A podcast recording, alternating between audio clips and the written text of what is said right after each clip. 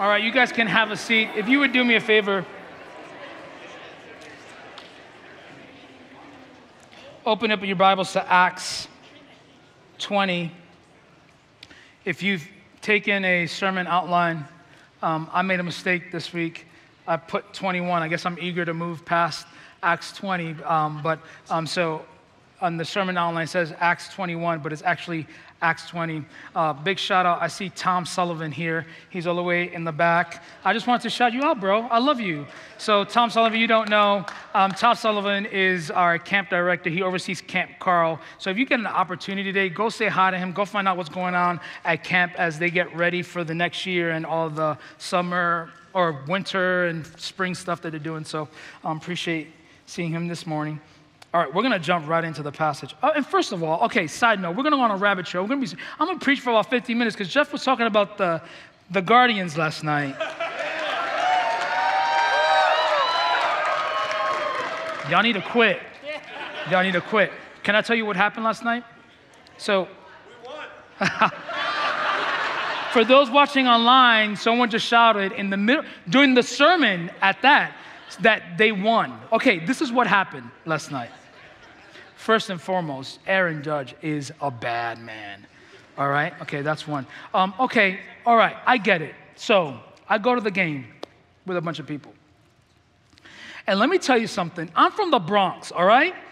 I'm on the last stop on the 2 train, 241st and White Plains. It's the very end of the Bronx. Like, I can walk a block north, and I'm outside of New York City. I'm in the next city, okay? They call me an uptown boy. I'm from the Bronx. Big Yankees fan, right? Greatest franchise of all time. Don't, just let me, I need to get it out, okay? Just let me get it out. So I go to the game last night. And, you know, I'm in Ohio. I know, I kind of understand the Midwestern culture. You guys are like calm and easy and basic, right? No, rah, rah, rah. All right. I go to the game. I'm sitting in section 570 with a bunch of people from the church, and we're having a good time. It's a good time. First couple of innings were kind of rough. Aaron Judge hits a home run, and we're good. I'm happy. But let me tell you something. I decide because I see like we're winning. I'm like, oh, I'm going to get something to eat. I'm going to relax. Let me tell you something. You people are feisty. I'm not even kidding you. People were elbowing me, pushing me, shoving me, and I'm like, all right, let's do this, but let me put the food down first, and then we can. I'm from the Bronx. We get scrappy, man. Let me tell you something. I mean, I wouldn't have a job because I would be, someone's going to bail me out. But, I mean, people were elbowing, pushing me, and, like, saying profane things to me. And it's like, I could take it. But it was out of hand, all right? Bottom of the 9th inning, and let me tell you something. You know how I talk about the hum? Oh my gosh, I got the hum and I'm watching. And let me tell you something. I don't regularly do this, but I did. I said, Lord, please let them win. Lord, please let them win. They did it. But we got a game tonight. Let's go easy. I'm a little tired. I'm a little stressed. I'm overwhelmed. You know, you guys should feel bad for me. People were shoving me and doing, like, come on. Like, I'm a nice guy. I'm cool. I was decked out. Let me tell you something. From the inside of my shirt, I was wearing I had a Yankees t-shirt, a pullover. I had a hoodie. I had a hat. And anyway, I think that was triggering to people, I guess. Triggering. Anyway, I can't, listen. I'm going to preach a long time. Look, I already wasted 5 minutes on that. And the clock is counting. Let's go to Acts chapter 20, verse 17. If you don't have a Bible, there's a Bible in the pew back in front of you. You can turn to page 929. If you don't own a Bible, we would love to gift you that Bible. That is our gift to you. Here at the chapel, we believe in God's Word, we study God's Word, and we participate in God's Word every single week. So we're in verse 17. We'll talk about the chapter. We're going to focus on 17 to 27.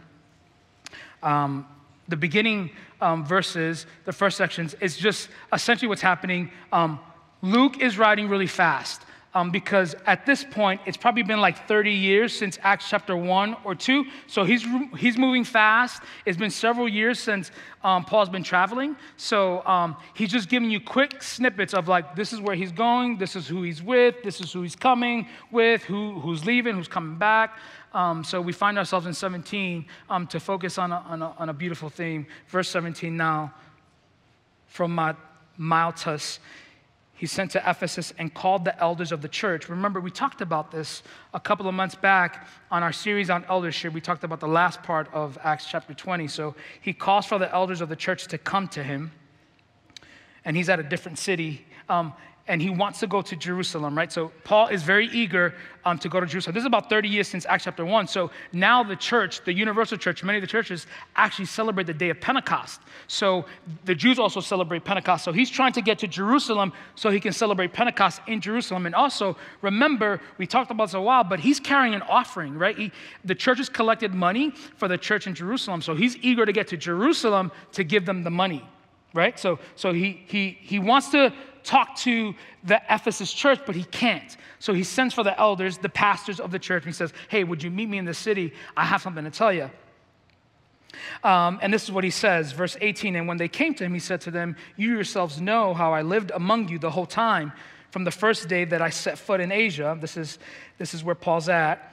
Serving the Lord with all humility and with tears and with trials that happened to me through the plots of the Jews. How I did not shrink from declaring to you anything that was profitable and teaching you in public and from house to house, testifying both to the Jews and to Greeks of repentance towards God and of faith in the Lord Jesus Christ. And now, behold, I'm going to Jerusalem, constrained by the Spirit, not knowing what will happen to me there. Verse 23, except that the Holy Spirit testifies to me that in every city that imprisonment and affliction awaits me.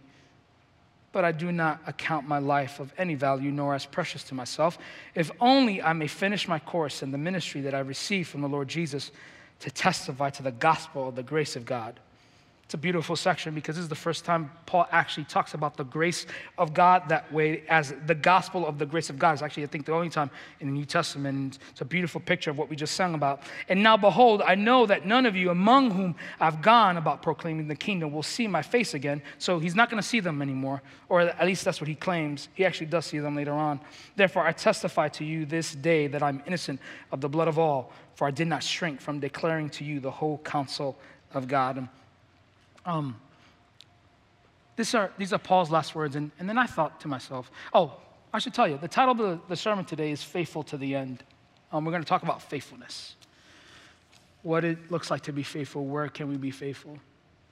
So these are Paul's last words, air quotes, to pastors. Now, the principles that we'll talk about today are not just to pastors. This is to everyone, right? So when we're talking about who's he talking to, remember that he's talking to specifically to pastors, but the principle applies to all of us, okay? But these are some last words that he wants to leave them. And then I thought to myself, like, what would be my last words to people? I don't have a family, so this is what I thought, I imagine. Like, the high schoolers, I love them, you know I love them. And I often think, like, what would be the last thing I would want them to know? When I've had opportunities in the past to talk to high schoolers when they're graduating high school, if I have the opportunity, I would want to tell them something. What would I tell them? And I realized, I said, you know, I have a lot to say. I would want to tell them how much I love them, how much I care for them. Like, what would you say to your loved one? Like, if you knew you would never see your children again, if you would never see your spouse again, or family or friends that you care for, what would you tell them?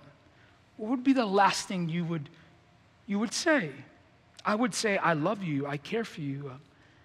Like, remember the time when we, right, and fill in the blank, like, or I would apologize, right? Like, I'm so sorry that I remember that time where I failed you. I'm sorry. And then I probably would tell them, hey, I'm leaving. I won't be here. But here's what I want you to do. Don't forget, right? Like, don't lose your hope in Jesus. Don't lose your faith in Jesus. Just pursue him. Life is going to get tough. Life is going to be hard. It's going to be difficult. But you can trust God. You can trust him. Like, He's worthy of your trust. You don't have to earn his trust. He doesn't have to earn yours because in fact, he's always been trustworthy. That's what I would say, and I think that's what Paul says, right? In this section, he doesn't explicitly say this, but this is the message that he gives them. He gives them the message of faithfulness. He tells them, be faithful. How should you be faithful? Well, follow my example. So Paul's going to outline 6 ways, 6 areas where they ought to be faithful, I think, for us, where we should be faithful. And I want to give you a definition of faithfulness.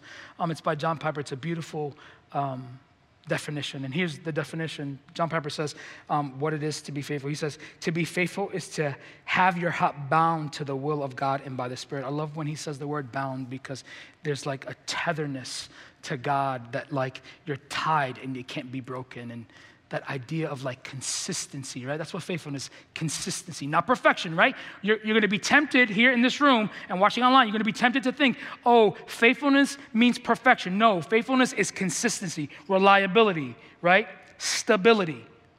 It's not perfection. Even Paul wasn't perfect. I'm not perfect. So when we follow Paul's example of faithfulness, you're gonna be tempted to think, I'm not Paul, I'm not an apostle, I'm not him, and I'm going to tell you, no, you can't be like him, because the same Spirit that abided in Paul is the same Spirit that abides in you. So if God's called him to faithfulness and he wants to be faithful in response to God's faithfulness, then you can be faithful too.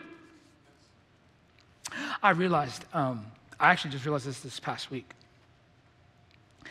When I was studying this passage, this idea of faithfulness come up. And I realized that my heart has a tenderness to this word faithfulness. For some reason, have you ever met someone? This is typical. I think it only happens in the church world. But anyway, I've come across people who at the end of a year are praying and thinking about a word for the next year, right? And they're praying and thinking, reading scripture, and then they have a word for the new year that's coming, right? And that's the word that's gonna drive their actions, their affections. That's the word that they want to see influenced throughout the whole 12 months, right? I don't do that. I mean, there's nothing bad about it. I just don't do it. Like, I don't have like New Year's resolutions. I don't. But it came to my mind that in this last several months, that there's a word, like I said before, that I'm like drawn to. Like my heart, like when I talk about it, I feel it. It's the word faithfulness. And here's why. I don't know why, but actually I do know why. I'm gonna give you 2 reasons, sorry. First reason is because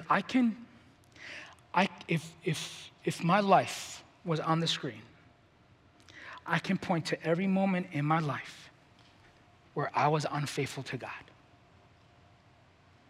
And it brings great disappointment to me, because my heart's desire, like, let me tell you something. I am sold out for Jesus in ways that I can't explain. And I want my life, every moment of my life, to reflect him. Like, when I'm preaching, I don't want you to see me. I truly want you to see Jesus, because like, what he's done for me, like the life that I've lived, I shouldn't have lived. Like the things that I've experienced, I shouldn't have experienced, the blessings I'm talking about. But I can look back on my life and point to you every moment that I was unfaithful to God, where I sinned against God, where the sin that I struggled with the most, I kept going back to. And then I think, and I looked to God and I said, how can you be faithful to me? Like, I think of a marriage.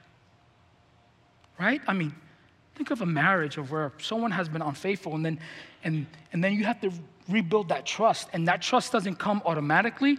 It comes over a long period of years. And in fact, that person is not entitled to that trust anymore, right? And I think of us Christians, right? That how often we've been unfaithful to God, whether with sin or like just the dumb things in life of just being angry or bitter or resentful or just not having contentment. I truly want to be faithful to the Lord. And at times, I don't know how, right? You ever put yourself in that position like, God, I want to be faithful. I like in my mind know I need to be faithful, but it's so hard with my emotions and the temptations of this world to be faithful. So I look at that and I like great disappointment wells up in my heart because I truly want to honor the Lord. I'm sure you do too, right? Like you want to honor the Lord and you realize that there are moments in your life where you don't. Here's the second reason why my heart is tender to this word of faithfulness. Because when I look at my entire life of how I've been unfaithful to God, then I think of his faithfulness. And think about this in a marriage where a spouse has been unfaithful. Take that picture with our relationship with Jesus and how often we are rebellious and wayward in our sin, how often we've been unfaithful, and you know what God does? He stays committed. Like, I am in awe. People say that the greatest and most profound character of God is God's love, and I can agree. You know what I think, for me, in this season right now, the most profound characteristic of God is his faithfulness. It's because he, in his great love, continues to be faithful to us when we're not faithful to him. And the crazy part about it is, he doesn't hold it against us. Where he could. He absolutely could hold it against us, but his great love, he says, no. I don't hold it against you. I mean, that is amazing and profound to me. You read Genesis all the way to Revelation, and what do you see is his faithfulness. I mean, we're going to spend, if you're a believer in Jesus Christ, we'll spend billions and billions of years. Check this out. We're going to spend billions and billions, if not trillions and trillions and trillions and trillions of years with him. And it's contingent on one thing, because we can't be there unless we're there, right? Like, there's nothing for us to hold the thing together, but it's contingent on one character and one character alone. We get to be with Jesus for billions and trillions of years based on one character, that he remains faithful to his promises. Think about that, right? From a trillion years from now, when we're with him in heaven, new heavens and new earth, he has to stay committed and faithful to his promises that he made at the very beginning. That's a beautiful testimony of the gospel. That a trillion years from now, where people might forget of history, God remembers his faithful covenant to his people, and we get to be with him forever because of that faithfulness. That's, I can't even think of and fathom that. One characteristic our entire life is predicated on his faithfulness. At the end of Revelation, when Revelation closes and everything after that, it's on him. There's nothing we could do. It's not like we can change it. That's on him. That is so beautiful to me.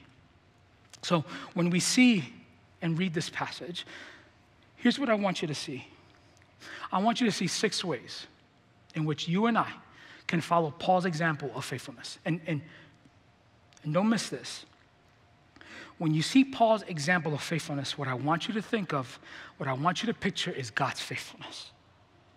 Right? So like when you're tempted to think, I can't do this, I don't have the ability to do this, I'm not strong enough to be faithful, I'm not strong enough to be consistent, stable, reliable, and trustworthy, follow Paul's example, right? Because Paul says, imitate me as I imitate Christ. So we can follow his example, but I want you to see the picture, the bigger picture, and that's the faithfulness of God. So here's the first thing I want us to see. Verse 19, look at verse 19 with me. Verse 19 doesn't describe Paul's ministry as though it was through the lens of rose-colored glasses. He doesn't describe his ministry and his life as being of great importance, or he doesn't describe it as something that's honorable and something to celebrate. In fact, if you look at verse 19, what he's describing is something actually quite difficult. The first way that Paul has been faithful, that you and I can be faithful, is faithful in serving God. That's what he says. But look when he was faithful in serving God. Not when he was on the mountaintop, but when he was in the valley. Like he says he was faithful in serving God with tears and trials that happened to him through the plots of the Jews. Think about that, right? Like, think about this idea that there's much adversity, there's much persecution against your life, and at the time when Paul should not be faithful, when he has like the time out, but he's like, all right, time out, I'm out of here. He chooses to stay in, and he says, no, I'm gonna be committed to pursuing God. I'm gonna be committed to serving God. When it wasn't advantageous for him to serve God. Look at that, right? Like, with tears and trials. It wasn't to his advantage to serve God, especially when his life was on the line. But what do we see? We see him being committed, trustworthy to do what God has called him to do. And that's the truth for all of us this morning. All of us have been called to serve God. And this is beyond just volunteering in church. This is a pursuit of a God who loves us and cares for us in our daily devotion, in our prayer, in our fellowship with believers, in our promoting and proclaiming the gospel, right? Like, this is beyond just coming to church, listening to an okay sermon, and singing some awesome songs. This is a faithful pursuit of God, and he says he was faithful. When it was the hardest. And so much of our world says, listen, when you're fearful and anxious, and when things are overwhelming and things are trying, run, right? That's what they're telling our young people. They're telling our young people, hey, every time you feel anxiety, every time you feel fear, anytime you feel adversity, run. You shouldn't feel adversity. You shouldn't feel those things, right? Like, no. That your entire life should be filled with temporary happiness. Your life should be filled with every good thing that happens to you. Whatever makes you feel good, that's the thing you pursue, not the things that are hard. And what Paul says, I pursued serving God. How did he pursue God? That's the second way, right, that you and I can be faithful. And I know this is not really practical, right, but this is what God's calling us to do. The second way that Paul is faithful, that we ought to be faithful, is faithful in humility. Right? I mean, if you think about the character of Paul and who Paul was, he was an apostle, right? Like, the known world knew who he was, right? This wasn't a guy that, like, no one knew. I mean, most people knew him. Every time he entered a city, they were like, here he goes. Let's get the bat. Let's get the clubs. We're going to take out some elbows and kneecaps, right? Like, that's what was happening. And also, too, like, not only do it in humility, but think about also not only the persecution, but the apostleship. Like, this was Paul. He wrote 2/3 of the New Testament. Surely pride and hubris would arise, right? No, but what does he say? That he did it with great humility. Yeah, I'm reminded of the story. You guys know the story. I'm reminded of the story in the Old Testament. God had commanded the people of Israel, actually he commanded the leaders of Israel, do not take a census. You do not count how many people you have, and you do not count how many soldiers you have. The only time you are to do a census, the only time you are to have a census is when I tell you to have a census. Why do you think God did that? For several reasons. Well, he did it because what he wanted his people and the leaders of God's people to always trust and rely on him. Why?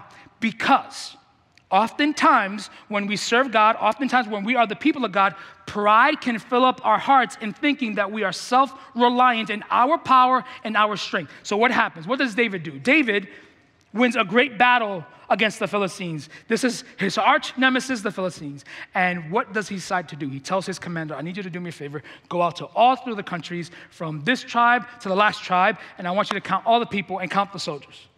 And the commander says, Your Majesty, are you sure you want to do that? You sure? Because I'm pretty sure somewhere on paper it says we shouldn't be doing that. And he says, no, go do it. And what does the Lord say? Oh, I imagine, picture when God talks to people in the Old Testament like he's from the Bronx. So this is my interpretation. Oh, you're cute, huh? Oh, you think you're a tough guy. You won a great battle, and now you want to count what you have and what you lost, and you're feeling this sense of pride or self-reliance. Oh, okay, go ahead, do it. Go, yeah, go count. Go do it. Yeah, send that commander. Go do it. You can do it. And what happens? God punishes him. He says, all right, you think you're a tough guy. You think that you can do this on your own. I'm going to give you, you got three options. Because I love and care for you, I'm going to give you three options. And these are going to be three options that you have. And I'm going to punish you and the people. You either get to get a plague, you get a famine, or something else happens. I forget the third thing that happens. But this is what you got to pick. Why? Because God always wants his people to trust him alone. Right? So when the nation of Israel will go out to battle, they weren't thinking about how many people they had to fight. What they were thinking about is, who's going to win the fight? Right? They were thinking about, is God going to win it for us? He didn't want them to be self-reliant on their own power, their own strength, and their ability to control. He wanted them to be in a posture of humility, trusting him who has the power. And that's the same thing that we see in this passage, right? That pride and self-reliance can swell up in our hearts and our minds because we think we've done something awesome from God, right? Like we serve in this great ministry, and I do this, and I do that, and God needs me to accomplish that plan, and they need me to do this and that. And God says, oh, you're cute, huh? You think you can do it. Your own strength, your own power, go ahead, do it. You don't need me. That's the danger for us, right? That we often look at our accomplishments and abilities, and we think that somehow, some way God needs us. Paul's character of humility is an encouragement for us. We ought to be humble. We ought to say, whatever we accomplish, we ought to say, it was the Lord who did it through me.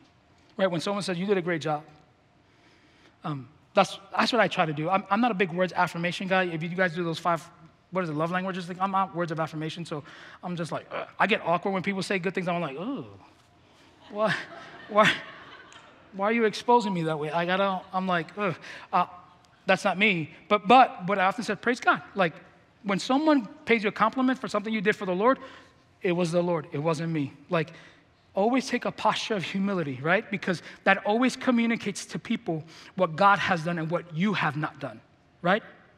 Here's another example of faithfulness that we see in this passage. It's in verse 20 to 21. And I think this is the one that we probably struggle with the most, right? What we see here is a faithfulness in boldly proclaiming the gospel.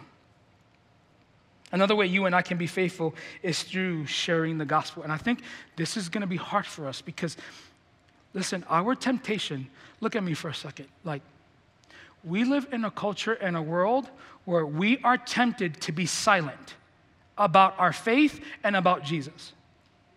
Why? Because we are afraid of what people might say about us. We're afraid on how people are going to judge us. We're afraid of the outcome of people's judgments, right? Like, and what we see in Paul's life, in fact, what we see in the entire book of Acts is Paul's constant commitment to proclaim the gospel. And that should be our commitment in our workplace, in our homes, right? We all know people in our homes, right? The worst thing, I don't know if you ever experienced it, but the worst thing that a pastor can do or like go or do or you can do is go to a funeral where there are unbelievers.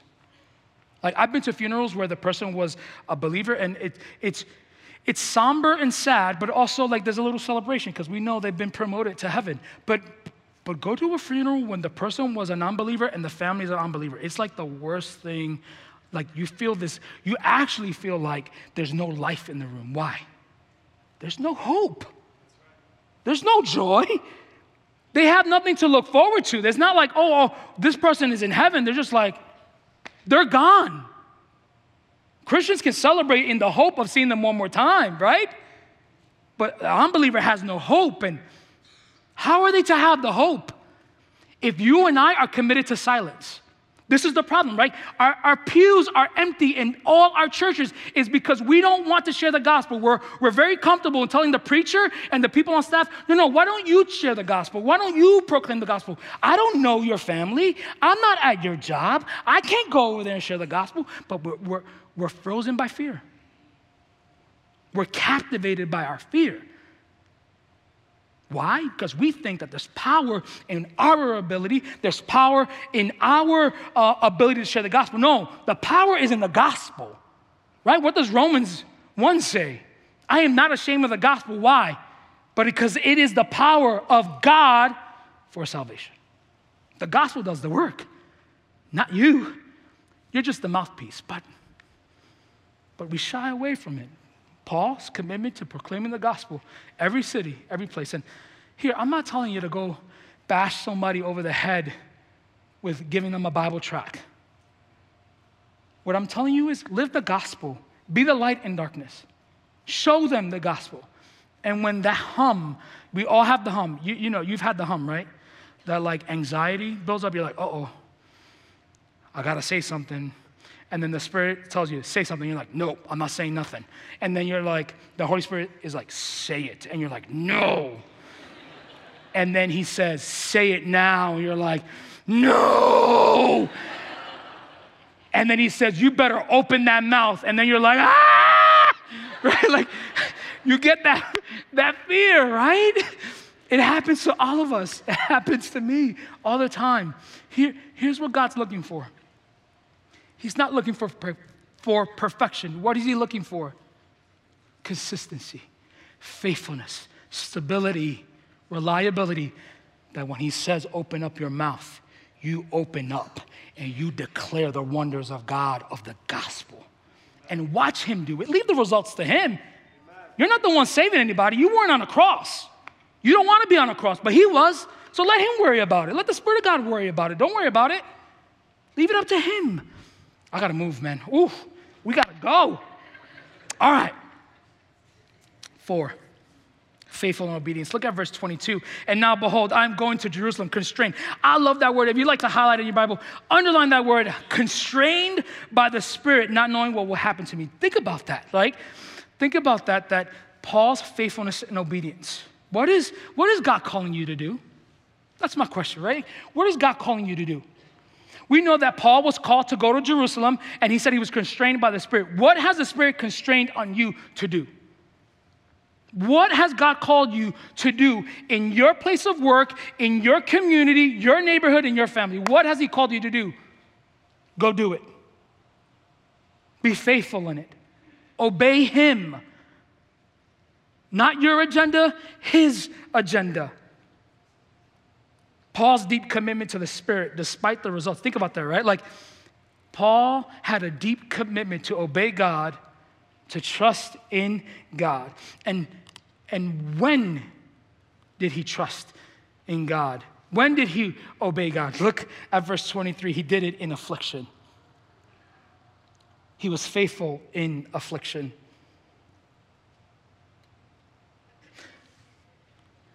It's amazing to me that he would say,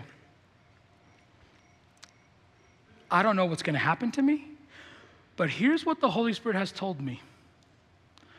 Imprisonment and persecution is going to be ever before you every single time. And Paul still remained faithful. Imagine if the Holy Spirit told you, hey, listen, people are going to hate you. They might try to kill you, but hey, I want you to keep doing it. You would say, what are you talking about, bro? That's not my life. Like, that's not what I want to live. But that's what Paul did, right? Like, faithful in the affliction. When a world and a community and a society that says to young people, right? Like you ought not to feel anxiety and fear. You ought not to experience bad things, that temporary happiness and joy that comes from materialism and this world should be the thing that you experience every single day, right? Like what we see in this passage is what? Be faithful in affliction. This is the problem with the prosperity gospel, right? That God, whatever he has for you is wealth, blessings, and health. What happens when there's affliction? Like, go to South America and tell those people that. Paul, faithful in affliction. Last one.